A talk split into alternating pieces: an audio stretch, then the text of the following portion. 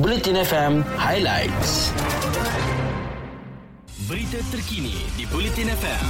Sumber daripada Harian Metro, Berita Harian, Free Malaysia Today, Utusan Malaysia dan Kosmo. Semua penerima dos lengkap vaksin COVID-19 Sinovac yang berusia 18 tahun ke atas perlu mendapatkan suntikan dos penggalak selewat-lewatnya pada Februari tahun depan. Menteri Kesihatan Khairi Jamaluddin berkata, individu yang berusia 60 tahun ke atas tanpa mengira jenis vaksin yang diambil sebelum ini juga perlu mendapatkan suntikan dos penggalak itu pada tempoh berkenaan. Sekiranya tidak berbuat demikian, status vaksinasi akan ditukarkan menjadi jadi tidak lengkap.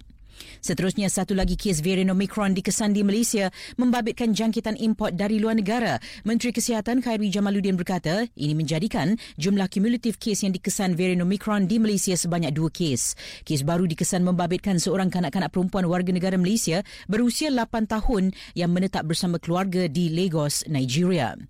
Dalam perkembangan lain, bekalan air di kesemua 463 kawasan yang terjejas dijangka pulih sepenuhnya pada 11.30 malam ini. Ketua Komunikasi Korporat Pengurusan Air Selangor Sembilan Berhad, Elina Basri berkata, berikutan tiada bau yang dikesan di muka sauk, Air Selangor telah memulakan proses rawatan air mentah di loji rawatan air Sungai Semenyih.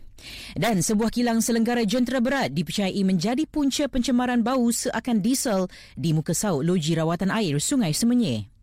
Sementara itu, bekas Perdana Menteri Tun Dr. Mahathir Mohamad dimasukkan ke Institut Jantung Negara pada jam 7 malam tadi. IGN dalam satu kenyataan menjelaskan ahli Parlimen Langkawi itu akan menjalani pemeriksaan kesihatan dan pemantauan selanjutnya. Ketahui keputusan terkini pilihan raya Sarawak pada 18 Disember ini di myundi.com.my. Berita sukan di Bulletin FM. Harimau Malaya tidak menjanjikan corak permainan yang menarik dapat disajikan buat tatapan penyokong apabila berdepan misi menang atau pulang menentang Indonesia di Stadium Nasional Ahad ini. Ini kerana pengendali skuad kebangsaan Tan Cheng Ho mengakui kemenangan adalah lebih penting daripada segalanya kerana hanya jalan itu yang tinggal buat anak buahnya sekiranya berhasrat meneruskan kemaraan ke separuh akhir Piala AFF 2020. Seterusnya, pemain badminton perseorangan lelaki profesional negara Liu Darren mengakui terlampau letih menyebabkan dia agak sukar untuk menundukkan pemain dari India HS Pranoy. Pada pusingan ketiga kejohanan badminton dunia di Huelva Spanyol kemarin, Darren terpaksa akur kepada pemain di ranking ke-30 dunia itu menerusi pungutan mata 7-21, 17-21.